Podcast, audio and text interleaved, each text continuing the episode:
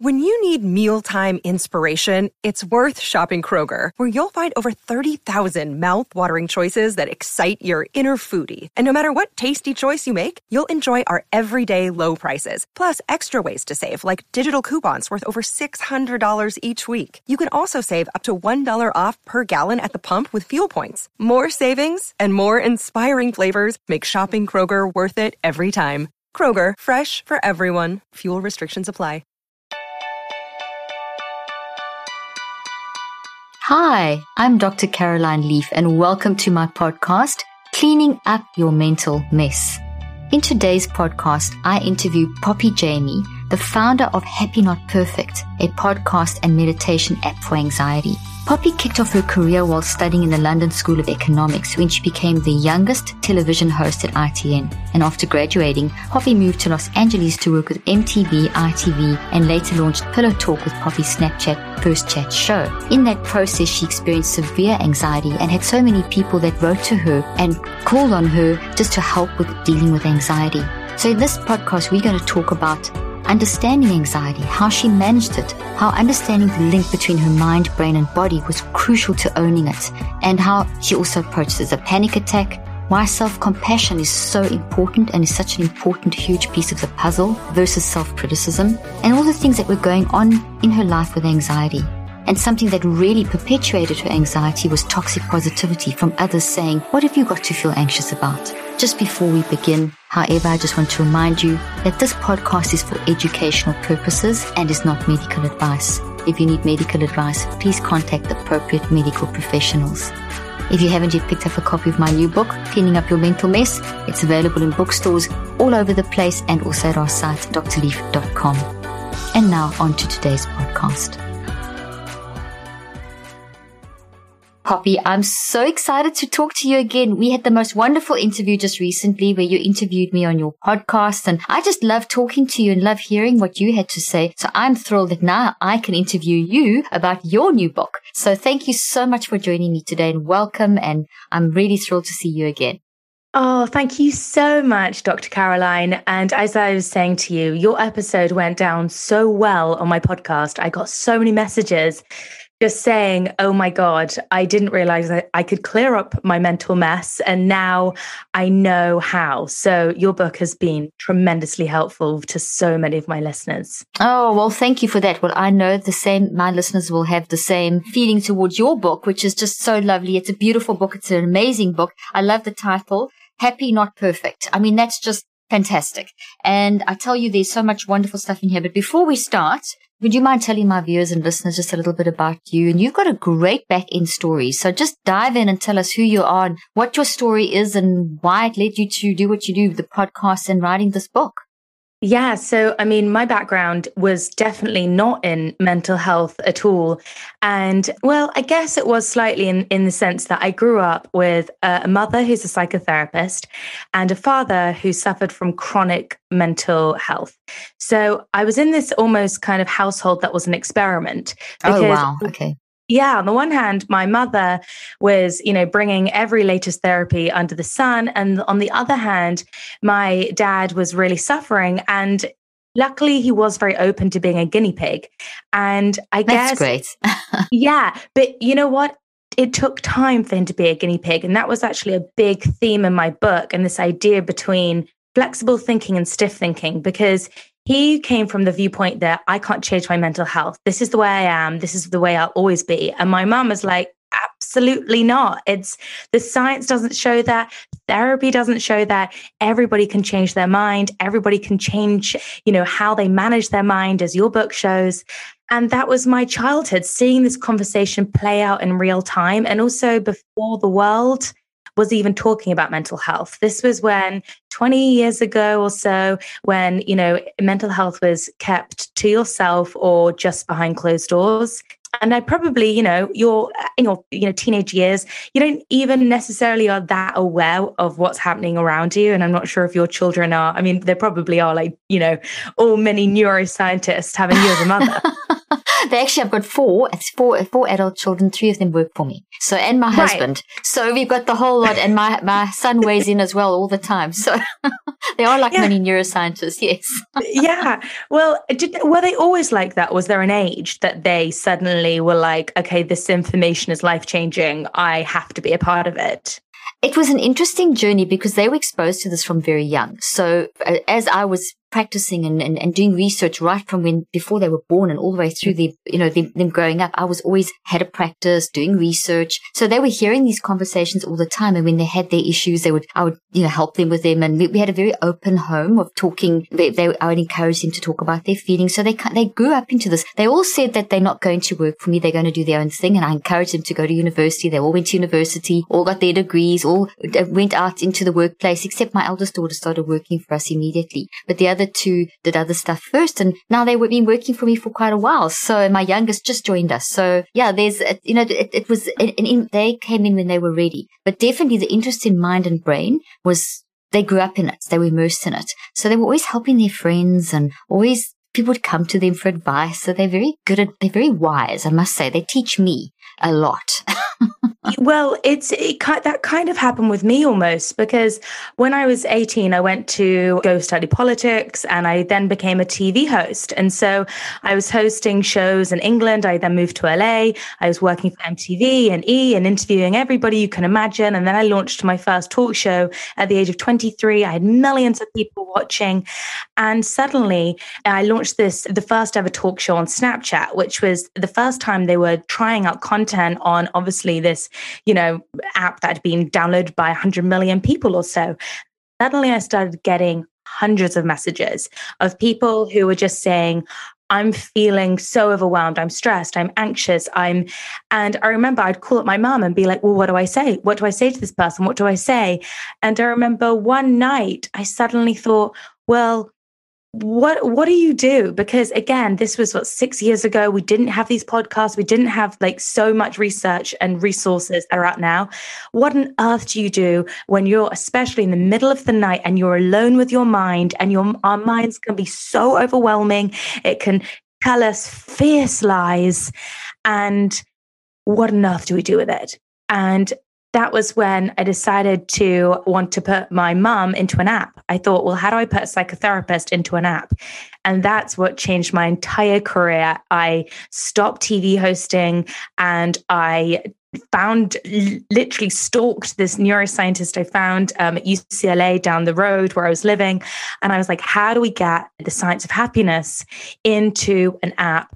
And that then led me into, to be honest, dedicating my life to trying to bring this information that, you know, you teach every single day for the last 32 years, but to take it into a format that all ages, even 12 year olds, eight year olds, can start practicing mental wellness on a day to day basis. And I guess what what happened during that time when I was receiving these messages, I had my own chronic breakdown, uh, my anxiety, my perfectionism, my faulty childhood beliefs that I've thought thought that you know success meant working myself to the bone, not ever stopping.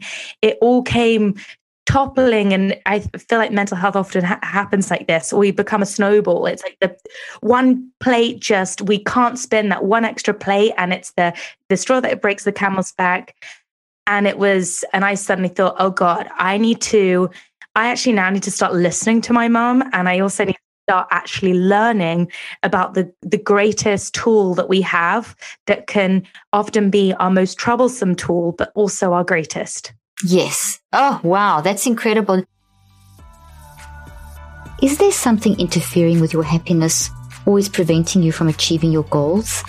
I know this happens to me, even though I work in the field of mental health, and I find it incredibly helpful to talk to someone I trust when I find myself in a stuck place. Indeed, one of the best things about our society today is that we can access professional help at the click of a button. If we need to talk to someone about what we are going through, we don't even have to leave the house. This is why I love and recommend BetterHelp to everyone that asks me. They are an amazing company that can assess your needs and match you with your own licensed professional therapist so that you can start communicating in under 48 hours. BetterHelp is not a crisis line, it's not self help, it is professional counseling done securely online. They also have a broad range of expertise available, which may not be locally available in many areas. And their services are available for clients worldwide.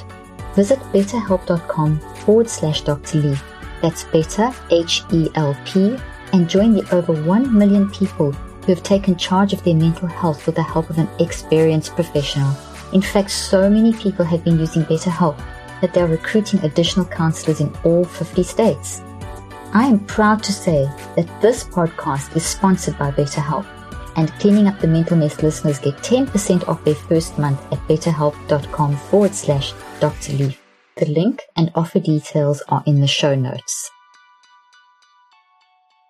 You know, if you think of what you just said there, that perfectionistic drive, I mean, at 23 to have been so successful already, to that what you achieved in your career at such a young age, and that high demand of being constantly on. I mean, I know what it feels like to be constantly on in front of a camera where no matter what you're going through, you still have to have hold it all together and, and be happy and together and focused and tuned into your guests. And for you to have had all of that at such a young age and that drive to work so hard. And I mean, those are not bad qualities, but if they're not managed, mm-hmm. as you said, the last plate just cannot spin and that's it, the straw that breaks the camel's back. And I think this is just a story that's so relatable in so many different ways to so many different people. So things came tumbling down and yet you pulled yourself up and you, and in, in the, in the process of that, you also had built this app. I mean, I also have an app called Neurocycle, which is that there's also that goes with the book cleaning up your mental mess, which is to also to try and help people understand how to manage your mind and the mental mess in the daily moment. And we all need to probably what the point I'm making here is that what you have done and what I've done is we've tried to bring this concept of mental health as a narrative to a, a more a gentle, a more gentle narrative, not this hide it away that we had before to this, oh, it's a, a brain disease, which is the current, you know, narrative as we, you and I both have spoke about before, but to rather get a medium happy ground, which is we're all human and we're all battling and it's okay to collapse and to recognize why we've collapsed and what to do about it. And just, you know, and just on that point too, I, you know, for a long time generally thought that I wasn't worthy of mental health help because I was like, well, my problems aren't bad enough.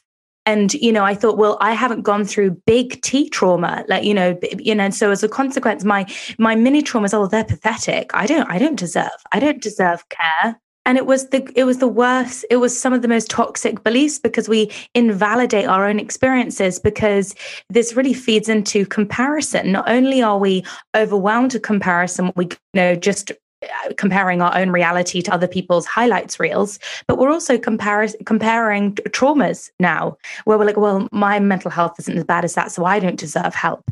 And it's just it it doesn't help anyone to compare you know pain has no hierarchy. And that was one of the greatest learn Oh, pain has no hierarchy. That's such a good point. And I love how you've emphasized there that we all have focused on the big T and thinking that's the one that, that's deserving of treatment. But that's, uh, that's why we have to recognize that if you're human, you have, you have mental health issues. You know, you talked about this before that there's statistics one in four have depression, one in five have, have anxiety. You know, all these statistics that are thrown out there. And I think we said, I think when you interviewed me, I did say this, but it goes to your point that it's not those, those statistics are wrong. 100% of us are battling with depression, anxiety, fear, burnout, stress, perfectionism in different, on a different continuum because it's all different things. And, and it's those little things that do build up. We, we just don't pay enough attention. They're as damaging to your heart and your brain and your every system of your body as those big T traumas because they're little and they're cumulative. And then you made another point about how you felt that you didn't deserve help for those little things.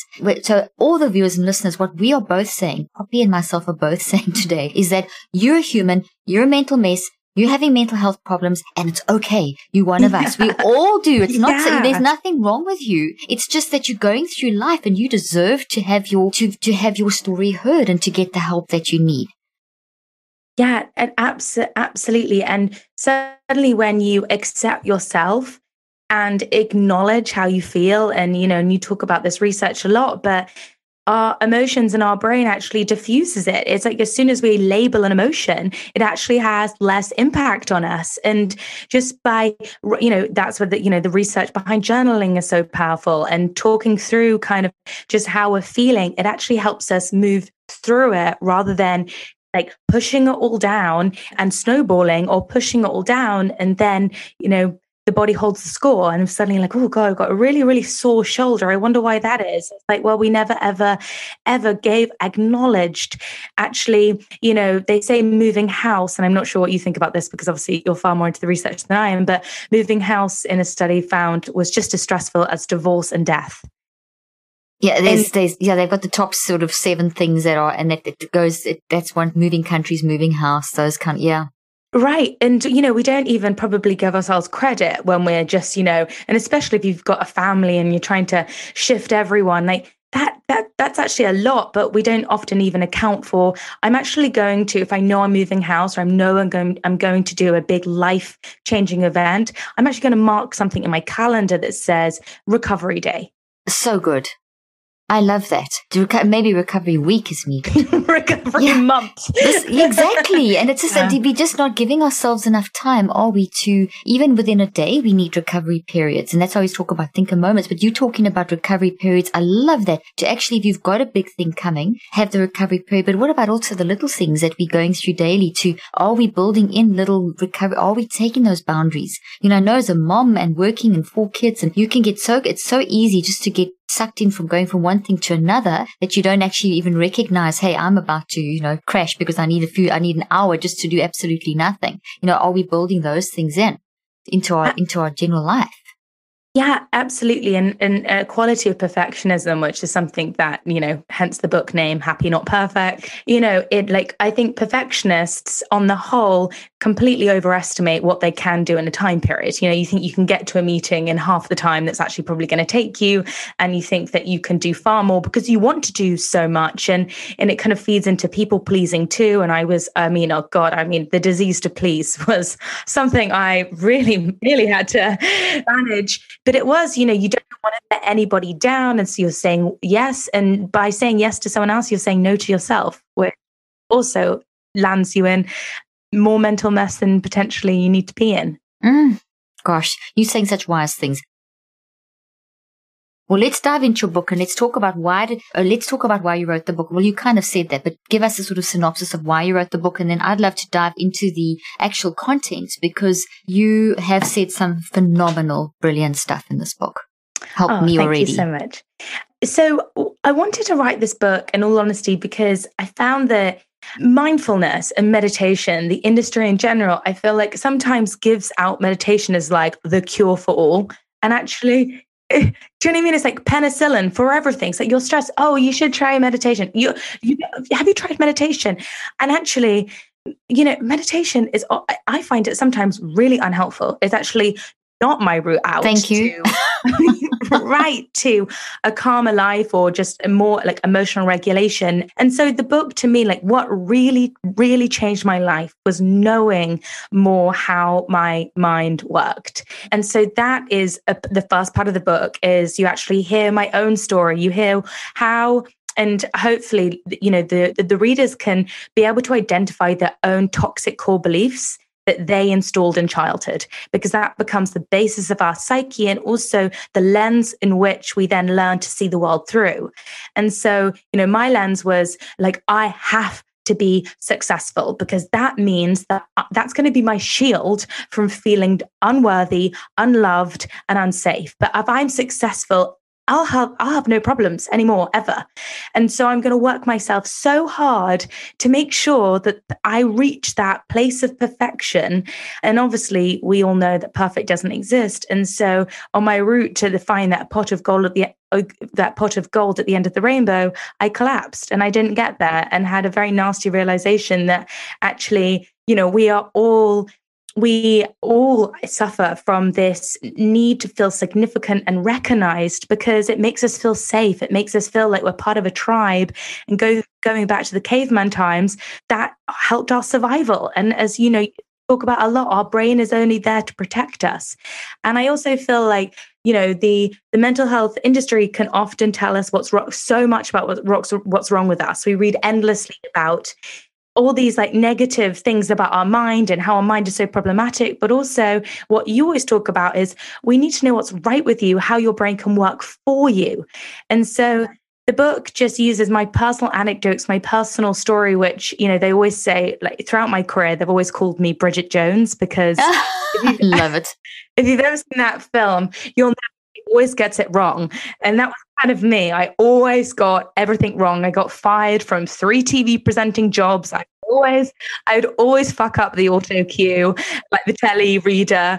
And so it kind of is, yeah, it's kind of like Bridget Jones Swallows uh, textbook. And really, it's me just t- telling people kind of what really changed my life. And then it finishes on this idea of flexible thinking, which is honestly, it's, you know, you are kind of a, a, huge inspiration. I've listened to your podcast for like months. And, you know, inflect, and, you know, when you listen to your guests and listen to you, you are the epitome, in my eyes, of a flexible thinker. oh, someone, thank you. I'm very honored. but, you know, someone who knows that their brain can always change. And that's what, you know, your neuro neurorecycling, neurocycling is all about. Like you can change, you can change your brain. And, and also stiff thinking, on the other hand, is when we fall into stuck patterns, we fall into black and white thinking, we fall into ca- catastrophizing and and also we like we fall into what the world gives us these binary options like right wrong perfect not perfect. And actually everything is a shade of gray you know like depression has many different shades of blue. And so flexible thinking is about it's a kind of evolution of growth mindset i guess a flexible mindset like everything is always working out for my highest good. And I may not be able to see the reason now. I may not be able to see the reason why everything seems terrible at this moment in time, but I know that I have my human ability to be flexible and I know I can bend and stretch through whatever I'm going through because it's going to work out for me in the end.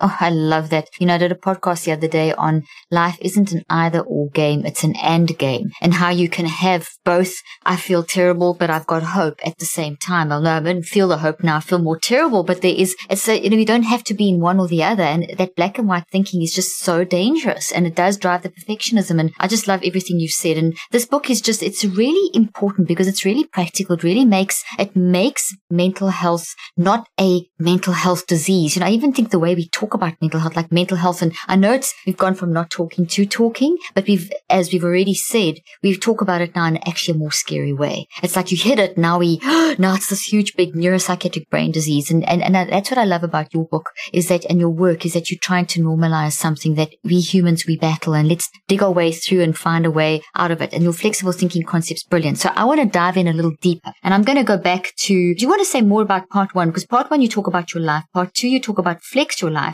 And then you talk part three, the flex in real life. So do you want to to, to say a little bit more about part one, you talk about my toxic core beliefs, cold shower reality checks, your brain is so bitchy. I love that. And, and just very quickly there, I wanted to say, I don't know if you saw this. There was a study came out recently. There's so much stuff about early childhood development and early ad, adverse childhood experience. We all know that, but there's also research showing that you can have a great childhood, like yes. you had great parents and still grow up with, in fact, there's no, there's no human who's not going to have mental health issues. So yeah, right. yeah. So we've made this thing that oh, you've early childhood. That's the reason.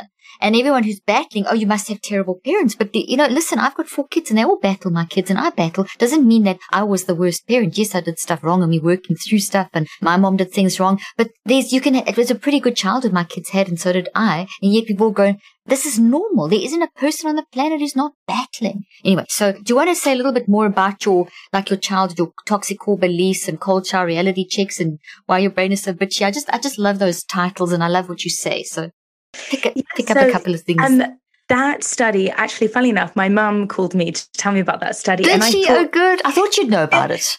yeah, I and I just thought, and it's so true because when I was writing this book, I suddenly thought, God, I don't want like I I feel almost mean to be talking about my toxic core childhood core beliefs because in all honesty my you know i was very privileged in the sense that they were very loving but you know my parents are still together but them being together has caused me trauma because you know when it comes and i didn't actually write this in the book but when it comes to relationships i now compare i have unrealistic expectation of potentially what a marriage looks like.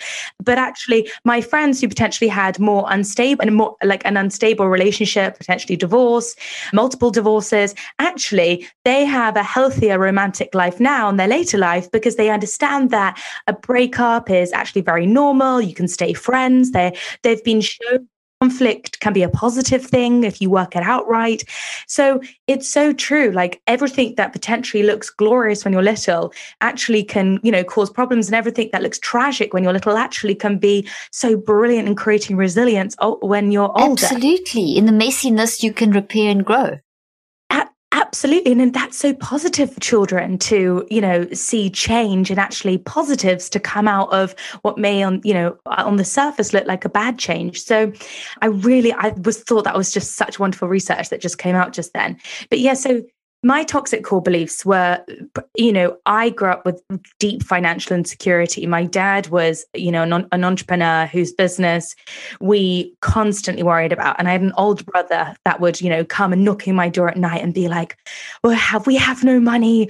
Like we're gonna have to go on the street. And you know that like that fear when you're little of just of complete instability, I think turned me and my two brothers into complete workaholics. Because for us, we were like, okay, we're going to create financial safety for us when we're older. So we're going to work so hard.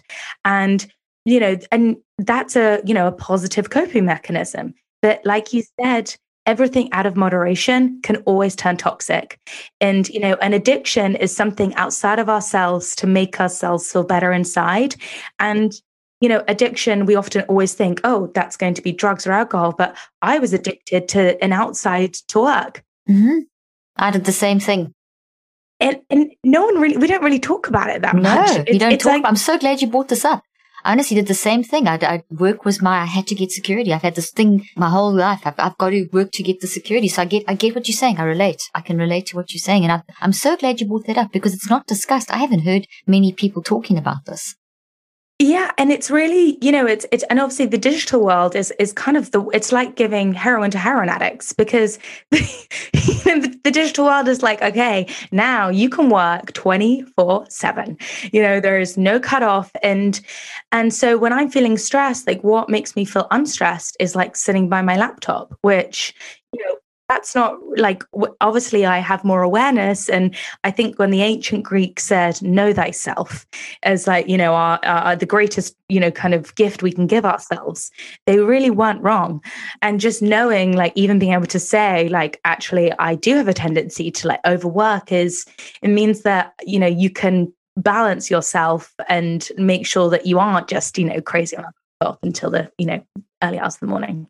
Yeah, that's so good. And I love that. I love that. That carry on, carry on on that thread. I think it's fantastic what you're saying.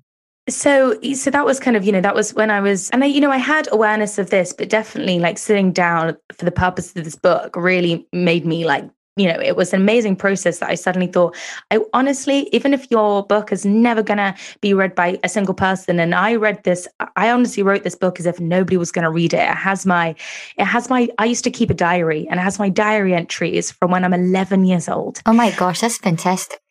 And what's so interesting about them is it shows so clearly how my 11 year old beliefs were still with me, you know, like decades later. I saw that I, when I read that. Yeah, I saw it. I, when you commented on that, I thought that's so interesting.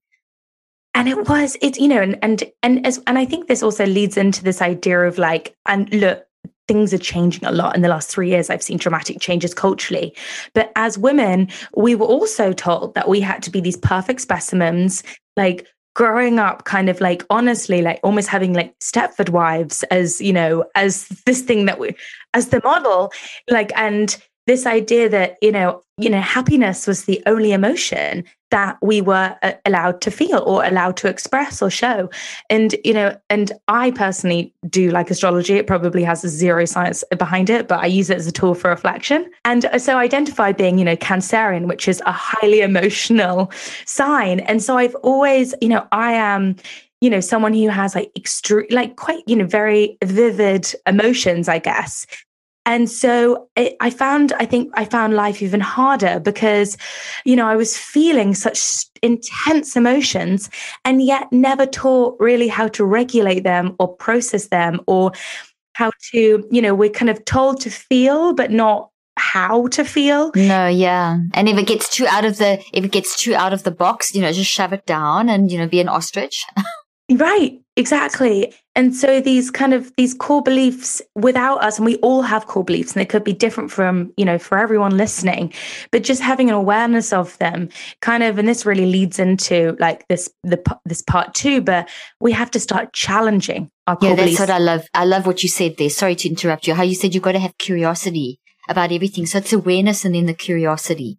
Yes. And, you know, it's, it's, just what you said. It's, and this is when this idea of the flex came up because, oh, and I'll say one more point about like uh, my cold shower reality checks. And this was really when I started to listen to podcasts like yours and started reading book and started taking my, taking responsibility of my own mental health education. And I feel like that, you know, and uh, that to me in my 20s, like changed my life. And I just wish that, like, that more, I had this earlier in a way. If we had more people you know more resources earlier because taking responsibility of like learning about your own mental health is like the best time investment you could ever give yourself. And and learning you know in a very basic format and i'm sure everybody listening knows this but you know that parasympathetic nervous state and this is a sympathetic nervous state.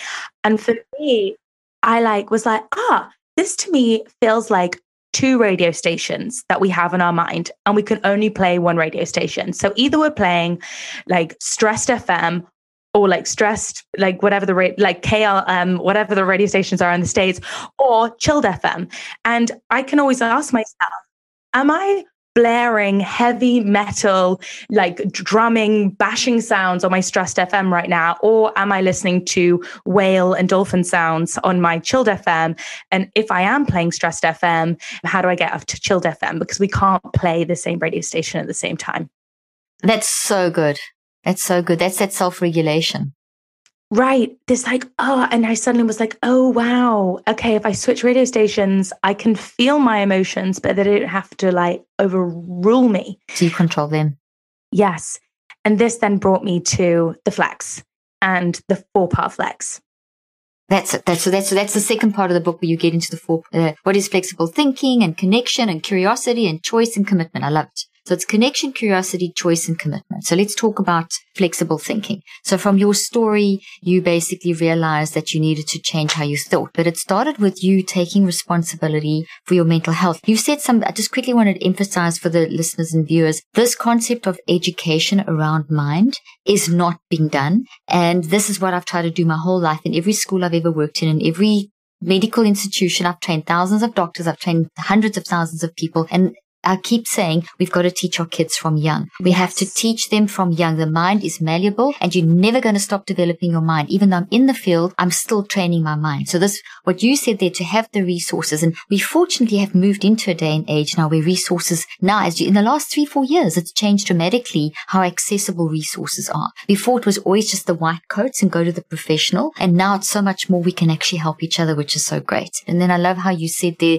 that you took, you took you the cold shower wake up, the reality that as you educated yourself, you had to, you realized you had to take responsibility. And, and a lot of people say, well, how can I take responsibility if I was traumatized? You can't take responsibility for what someone did to you, but you can take responsibility for how you're going to deal with that in going into the future. So it's your response to that situation, how you're going to manage the trauma and how you're going to transform the trauma and, and change how it plays out into your future. And I think that's what you're talking about there, taking that responsibility. Yes. And it, it, that, and that's so true. And it was, I, I kept thinking to myself, well, I, hold on a minute. Surely, you know, Einstein's definition of insanity, doing the same thing, expecting a different result. And I suddenly thought, surely this is not life for us to be struggling the entire time, stuck in our past conditioning, stuck in our past coding. And, you know, it may not have been your parents that taught you faulty beliefs. It could have been your environment. It could have been your teachers. It like anything that created like a strong emotional reaction when you're little, you probably formed stronger kind of neurocircuits around it. But as you know and, and as your book outlined so clearly is that we also can reprune we can regarden our mind. And that was like this huge awakening. And i suddenly thought oh wow i don't need to be the person i was. I actually have and science has proven this that i can change. And the best thing about it i can design the future i want.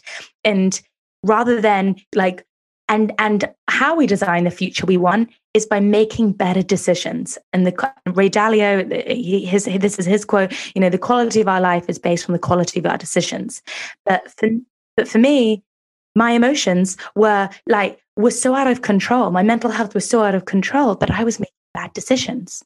I was being so reactive. The last thing I was doing was pausing and actually being able to switch on the wise side of side of my brain, that wise old owl, that badassy prefrontal cortex to start making the decisions for me. But you know, it, I was allowing my monkey mind, messy mind, as you say, like run my show. And knowing this idea of like, you know, the power of pause and and that's why i developed the four steps of the flex to say i actually don't want my future to look like my past i actually don't want my relationships to be consistently looking like the same and upgrading not only my mindset and it really is like our our mindset and our outlook but also upgrading the way that my confirmation bias, the way that I'm interpreting situations. Yeah, just that's oh, that's brilliant. So then from there you shifted into that. So let's talk about each of those. I love this. Okay, so let's talk about you. Basically, do you want do you want to define what you see as flexible thinking? Because I like the way you define it. Let's start there, and then let's talk about each of them: connection, curiosity, choice, and commitment. Yes. So flexible thinking is the ability that we have to choose how we want to respond to any situation. It is our God given, biological driven, human hardware ability to always be able to be malleable. And it is the opposite, as I said, of stiff thinking, which is stuck in past patterns, binary thinking, black, black and white and also brittle thinking that you know something challenging a setback happen a setback happens to us and we collapse.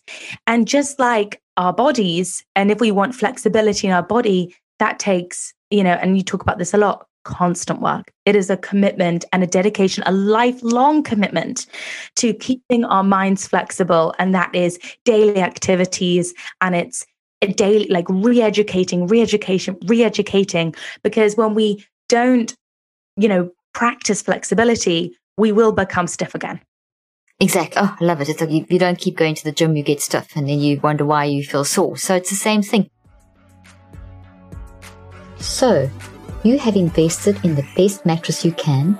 You bought all the coolest sleep gadgets out there. But have you looked at your sheets?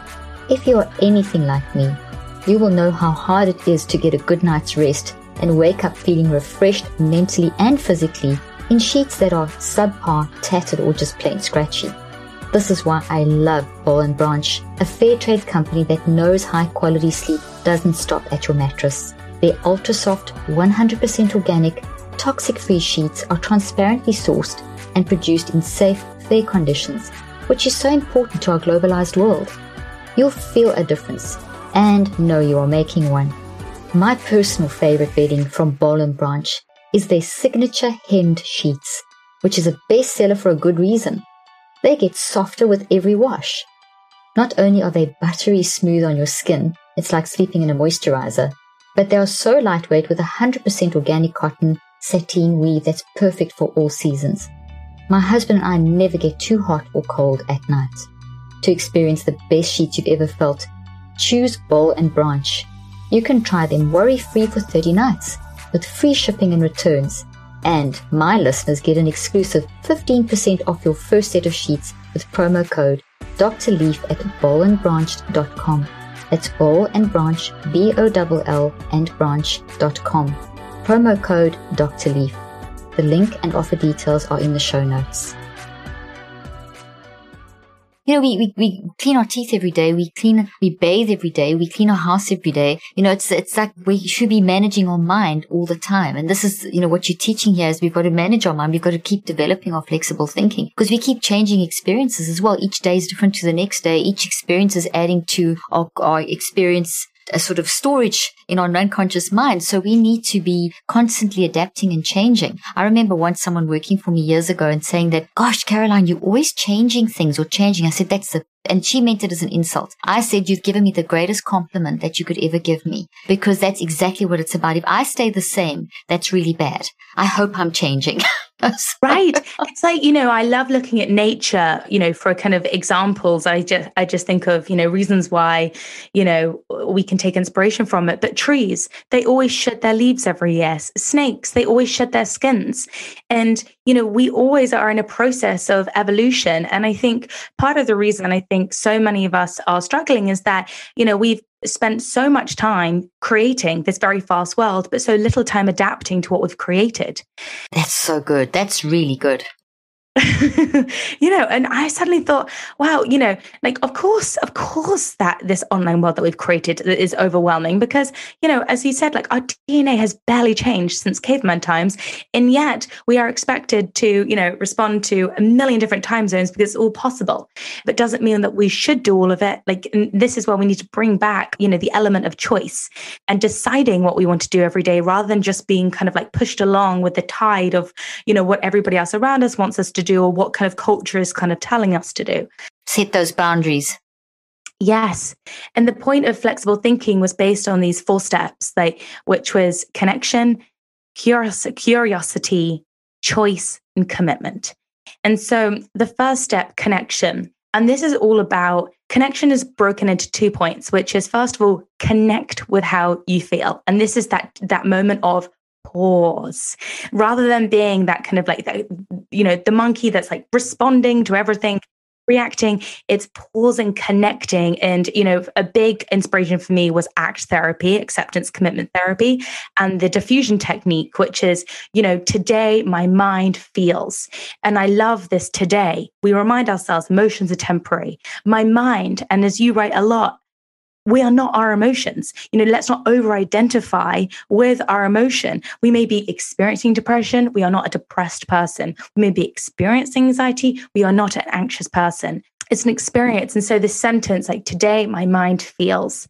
And then I, and then my, like my favorite quote that I have written above my desk, we can't think our way out of a problem. We have to move our way.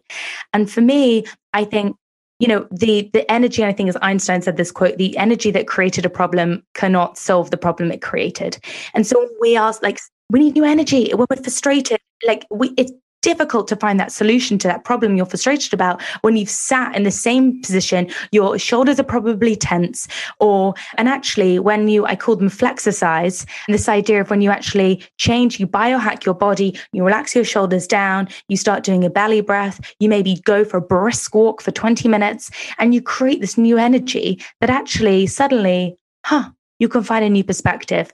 And i like to say when you've got to you've got to strengthen the connection with your body. And it's a bit like a phone line. You know when you've called someone up and they're like oh i can't really hear you. The signal's a bit out. And you'll say okay i'm gonna i'm just gonna like reattach the wi-fi. And they're like i can hear you perfectly. That is the so connection. good reboot. So good. Reboot. That's the connection with our body. It's like let's reconnect like let's strengthen the connection with our body by moving our body. And i think you know, you know, the, the research that says five days of exercise a week is the equivalent of a low grade antidepressant. I mean, it's just and you can do you can do 15 minutes of, of mind management and you've beaten. I mean, that antidepressant has all the side effects. It just numbs your brain. It's not fixing anything. It just numbs your brain. But the feeling of, okay, I've got a bit of relief, you can get in within five to 10 minutes of, of mind management, which is, and these techniques, these, these four C's you're talking about are mind management. They're basic principles of mind management. You know, that, that, that you talk about commitment to yourself, to your feelings, then the, the neurocycle step that you spoke about, you know, the, neuro, the gather awareness, the first step, you are gathering awareness of getting, you committing to your feelings, finding out what they are in a very objective way. I love this. And then the second step is curiosity. And I think that this, like, it is such an underused quality and adjective and like a curious person is never going to be bored they're never going to be uninteresting like my favorite people are curious people because they're interesting and they're interested and not only are they interested and interested in the outside world but they're also like they're also going to question themselves and this is the difference between somebody that believes they're bitchy a critic or someone who actually gets curious challenges their bitchy a critic and says hold on like that little mean ego inside that never ending like you know chatter is what you're saying true and a woman I, I follow and I love her work is this woman, I'm sure you've heard of her, Byron Katie. Yes. And she has her four questions, which I remember hearing, I mean, years ago, and they didn't really resonate. I don't think I quite understood the power of them. And when I really got reintroduced to her work, when I was going through kind of like a real kind of downturn in my mental health, I suddenly was like, oh, oh my God. And this, it all makes sense. This, the root of our suffering is in our thoughts. And her four questions. There you go. The, remember my toxic tree, the root of your suffering is in your thoughts. There it is. There's the root and it's in the thoughts and it plays up. I also love that model of the toxic tree that you have because it is like a lightning, like a it negative is. lightning. It's like this, like, and we want to get rid of it. exactly. Sorry, I just had to. As soon as you said that, I thought, no, we need the tree. we need the tree. We need the tree. That was a good. That was. A, I'm glad we had that image. And you know, in her four questions, it's like, let's say, oh gosh, like somebody listened to this. Oh, thank God, the audience are not going to like me. And then let's say I'll go through the four questions. Like, one, is this true? Well, I think, yes, I do think it's true. Can I be a hundred percent sure this is true? Oh, well, no, well, no, I don't know. I don't actually know what people's minds are thinking, and I can't look into people's minds. So I probably know I probably don't 100% true. How does this thought make me feel? Well, unmotivated, unconfident, bad about myself. Who would I be without this thought? Confident, happy, at peace, motivated. This one needs to go. right. And you suddenly like, oh my God, I create so much suffering from things that we don't even know is are true. So, so true. That's excellent. That's that's why I always talk about the reflect as the second step, where you have to bring in the curiosity and ask, answer, and discuss, and keep asking, answering, discussing to find that level of truth. And if you don't have curiosity, and you know, it's amazing, Poppy, how many people don't ask. Like you said, it's just not a question that's used. Curiosity is just not, and it's becoming a kind of a buzzword now. People are getting more into it, although not as much as I'd like. But I'm so, so glad you've raised that. But we so trained to just think, oh, well, this is who I am. This is how I feel. So dominated by that toxic feeling that they're not questioning that feeling and then wondering why it's dragging them down. And, and it makes you feel so hopeless. If you're not curious, you feel hopeless. But if you're curious, you feel hopeful because you can, oh, actually, I don't need to think in that way or feel that way. I can actually change this. You can make right. it a healthy tree. exactly. Look at that green sprouting healthy tree. but it also, you know, and this relates back to having that awareness around, you know, faulty core beliefs that we've developed when we were little, because we suddenly go, hold on a minute. And I call them ants, which are automatic negative thoughts. And I'm like, those naughty ants that run around your brain, challenge them, go stamp those ants out. And this idea that, oh, hold on a minute, like, oh, the thought that people don't like me. Hmm, Poppy, this is a very familiar negative thought that your brain likes to always taunt you with. Does does this go back to when you were little? Because you were so desperate to be liked because you felt that if you were liked, you know, you'd be safe? And you're like, oh God, this is my 12 year old brain coming out again. Maybe that was you know why curiosity was a big like part of like flexible thinking. And then it moves into choice. And you know i was debating whether i needed this step. And i actually thought you know what? Change only happens when we really want it to. And i think often we have a lot of false starts and that's fine because you know we're like oh I want change. I do want change. I do want change. Or someone maybe has suggested that maybe oh you know I don't know do you want to go see a therapist? You're like yeah yeah yeah I do. But until you really want change and my mom to be honest is really the biggest advocate of this because she'll obviously have a lot of parents that will call her up and say oh can you have a look you know can you talk to my child?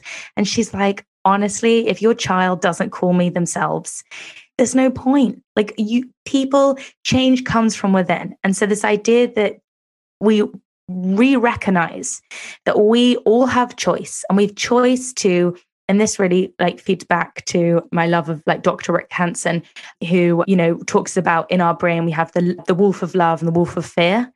And at every moment, we're only feeding one wolf and one wolf is getting fatter or one wolf is getting skinnier. And, you know, which wolf of you are you feeding? And you know you've got that choice. Like am i going to respond to this situation with love or am i going to respond in fear? And when and we only have uh, a, a, you know our core emotions we only have love or fear. And every exactly. other emotion everything uh, comes a, underneath there yeah thank you. Oh thank you. I have to just say thank you for saying that because i've been teaching that for years. You're the first person i've interviewed hundreds of people and i've been in this field for 38 years. You're the first person who's actually said that besides myself. I'm so excited. Love and fear, the two only, mo- and then everything are underneath it. They all, they all come underneath that sort of, if you think of a little flow chart. So there's love, there's fear, and then everything else comes underneath that. So Well, that is the I was excited. com- that is the biggest compliment, Dr. Leaf. Thank you so much. I'm, I'm excited that you said that. Yeah, and that uh, when I read that, oh god, it changed everything. And I suddenly the the decisions that I was, I was finding really difficult to make, I suddenly was like, oh, okay, I have a choice. What decision would be moving towards love, and what decision would be out of fear? And uh, life becomes a lot simple. And you know, should I leave my job or not? Well, what decision is in in in service of love for yourself and which one is in fear and it is and it is yeah, this is not easy you know it's not easy No, it's not. That when it gets to those things, it's it's e- it, it's easy to explain. But when you get down to that core stuff, where you're actually dealing with something like a job and you know that, that a marriage or a relationship or something, it's hard. yeah and i mean relationship and that question feeds in so well like am i with this person because of fear that i won't find anybody else or you know and i on the whole i generally think that we have lower self-esteem than we have high we have to really really work at having healthy self-esteem and asking questions like that regularly. And at the end of the day the only way where i think we build our self-esteem is from doing and collecting positive data to affirm that actually yes it's good. It actually choosing that love route always comes up trumps. I am a big believer in the healing power of CBD. But with so many CBD products out there, it can be hard to know what is the best quality and worth the money. So, after doing extensive research and testing different products, I switched to Ned. They produce the highest quality, full spectrum CBD extracted from organically grown hemp plants, all sourced from an independent farm in Colorado. Ned is a trusted wellness brand offering science backed and nature based solutions that offer an alternative to prescription and over the counter drugs. And they do not cut corners nor spare expense when it comes to CBD production. They use zero isolates or synthetic ingredients and share third party lab reports for full transparency. Ned's high quality products can be used as a sleep aid and help with insomnia, an anti inflammatory, a natural pain reliever, to treat anxiety and PTSD, to treat depression, as a rich source of antioxidants, treatment of serious chronic conditions such as epilepsy, Parkinson's, Alzheimer's, and more. If you want to check out Ned and try their CBD for yourself, I have a special offer for you. Go to www.helloned.com forward slash Dr. Leaf or enter Dr. Leaf at checkout for 15% off your first one-time order or 20% off your first subscription order plus free shipping. That's H-E-L-L-O-N-E-D dot com slash Dr. Leaf to get 15% off your first one-time order or 20% off your first subscription order plus free shipping. Subscription orders are already discounted 15% off the one-time purchase price. Your discount code will add 5% off for a total of 20% off subscription orders. The link and offer details will be in the show notes. And that comes back to the self-regulation because when you self-regulate, you can then, you've always got the option with every choice you're going to be fed with two options. And so if you can get this data versus this data and, and understand how the two are actually how this negatively impacts you, the fear one versus the love one, and focus more on this and give this more energy so that you take the energy from that, you're going to then make a good choice. But a lot of the time people are just driven by reacting reactions. So there's a lot more of seeing life like this or not enough time spent. You spoke about pause. They, these come up so quickly, you know, that they, and there's this competing thing. And so we don't actually pause to think, okay, what am I actually being informed by? And that's where you, you know, choice is a time thing. It's not, you know, it's not that immediate response. It's taking the time to think it through and to analyze, to self-regulate. So important. I once had this lovely kind of spiritual teacher who always used to say at the beginning of our lessons, Poppy, pause, what a pleasure. Pause, what a pleasure. Pause, what a pleasure. And I, you know, just by putting those a couple of the, a couple of those words together, I'm like, wow, what a privilege it is to be able to pause because when we are in a life or death situation, we don't have the privilege to pause.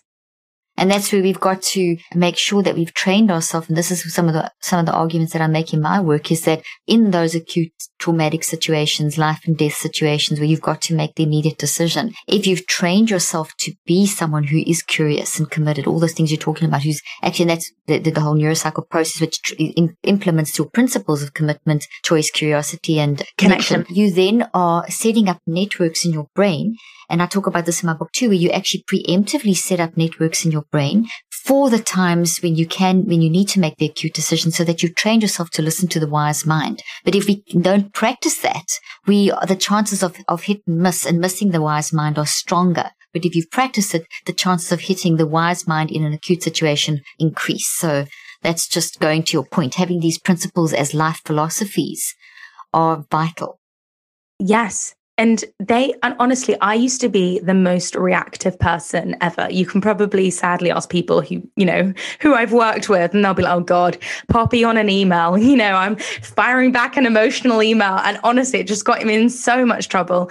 And this is, you know, this work, I truly, you know, from an anecdotal uh, perspective, and also all the research, you know, as you've said, backs it up practicing these emotional regulation techniques changes, changes your life. And suddenly so much more peace. Oh, and better outcomes, like outcomes that move you forward rather than get you kept in past, stuck in past patterns. Yeah, stuck in the past or stuck in this like ruminating cycle. You actually progress forward and you don't get scared of those things. You actually use them. You use the toxic, toxic, toxicity or the bad experiences. You actually use them for your good and turn them around and move forward. Yes. And then the last step is commitment, which is commitment to our highest self, commitment to the future that we want. And that is really important to know where you're going. And, you know, someone I remember when from a really young age, someone was, I think I must, it must have been honestly, when I was probably 10 or 11, I remember someone saying, it doesn't matter you know life is like a skateboard. It doesn't matter where you're where you really point your skateboard you've got to point it somewhere for it to move. But without a direction the skateboard can't move. And it's so and it really stuck with me because actually you know and i think the word manifesting can get very fluffy and very confusing in this kind of like you know self-helpy world but this i but you know some of the like core principles of it in terms of taking the time to go, right, in 10 years' time, who do I want to be rather than what do I want to achieve? Who do I want to be? What do I want my life filled with? And in the book, there's loads of exercises within the chapters that help you start to answer questions. So you start to have a firmer grip, a firmer view. And so, again, doing the work off field means that when you're in the field of life, you start automatically making decisions in service of that future self. And one of the best, I think, exercises that I do a lot, especially when it comes to making better decisions, is especially if, when you're having those days and you're kind of low on energy and you're just kind of, you know, you're just not in your best headspace. How would my best self respond to this? Or what would my best self say? What would my best self do? Or I like to have flexi mentors. So I think to myself, flexi if, mentors, I like that. so I would say, you know, if I was in a situation, I'm like, right, what would Dr. Leaf do? And suddenly your wise brain can start being activated because you're not you're not like over personalizing the situation being lost in your emotions. So for all of your listeners honestly join join me by thinking what dr lee i love that. Thank you. I wonder and, what i would do. Then i'll think what would poppy do?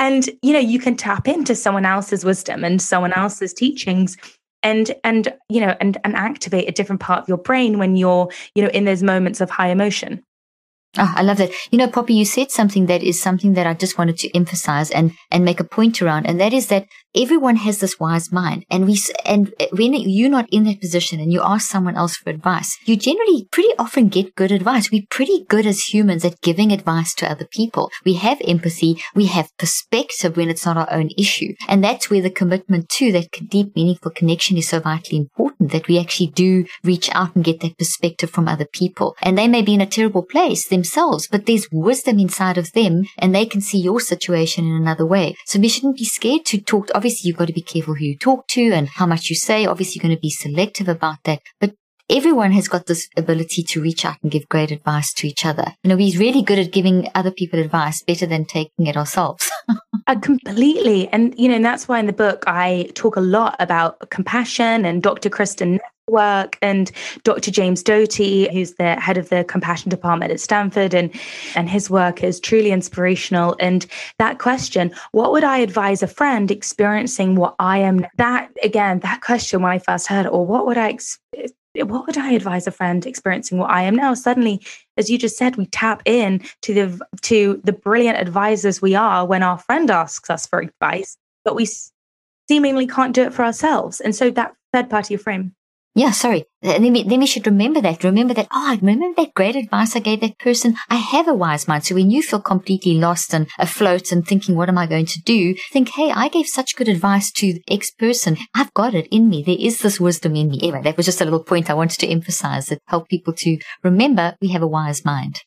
Exactly. And that was and that really is the the the summary of like is flexible thinking this idea of you know all of these tools and then the end of the book really just goes into as you said like the flex and real life like how we can apply it and how it feeds into culture and future thinking and all of these things. But uh, it's been totally life changing Oh, it's, it's a wonderful book. It's really a book that will help people clean up their mental mess. Seriously. It's, it's very practical. It's very down to earth and it really aligns with the philosophy that I teach on this, on this podcast and the work that I do. And that's why I'm so excited to have interviewed you about the book. So here's my final question to you. And listen, you and I can talk all day and we'll do these interviews again for sure. We, we definitely need part two. So for sure. So here's my question to you. How do you clean up your mental mess? So honestly, through some of a lot of a lot of the, the the tools I've discussed in that's why I created those four C's. But I go back to that quote I can't think my way out of a problem. I have to move my way out of a problem. So as soon as my brain and my mind feels very messy, that is when I know I need to change my energy, whether that be a quick walk, a run. My kind of go to is a dance. I put on my cheesiest music and I, you know, and I try to do that every single morning, whatever song is, you know, my mood boosting song for that week. And that it is amazing. Something so simple, but that connection step, upgrading your energy is really like the the beginning of sorting out my mental mess. Oh, I love that. That's such a lovely thing to do. I could just, now we can all visualize you dancing in the morning. So maybe there'll be a lot of dancing in the morning happening from now on, which is such a happy thing. That's wonderful. Where can people get hold of the book and get hold of you? You can find me online anywhere, just at Poppy Jamie on Instagram. And I'm just so delighted to answer any questions. And the book is, if you just type in Happy Not Perfect, the book, and it is at every major retailer. So you can, so whichever one you, you'd like. And as I said, just so delighted to answer any questions. And thank you so much, uh, Dr. Leaf, for having me. It's been so wonderful and honestly a, a privilege to be talking to someone who is like honestly the leader of the field. Oh, thank you so much. I'm very honored. And that's for your very, that's lovely, kind words. Thank you so much. I'm very honored. It was wonderful talking to you. I always enjoy talking to you and I look forward to doing it again. And congratulations on your book. And this is such important work that you're doing. And thank you for doing it. So thank you for joining me today. Oh, thanks. Uh, it's been so good. Thank you, everyone. We'll see you again next time. I hope you found today's podcast interesting and helpful. If you want more tips and help with managing anxiety, depression, and mental health, be sure to visit my website at drleaf.com and to sign up for my weekly newsletter where I also include a schedule of my speaking events and so much more. And follow me on social media. I'm on Twitter, Facebook, and Instagram. Just look for Dr. Caroline Leaf. Also, I love seeing all your posts on social media about this podcast. I love seeing what resonates with you and what you've learned. So be sure to continue posting and tagging me and letting me know what you think and how these tips worked out for you. And don't forget, leave a review and keep spreading the word about this podcast. Thank you for joining me today. I really hope you learned something new and helpful. Till then, I'm Dr. Caroline Leaf.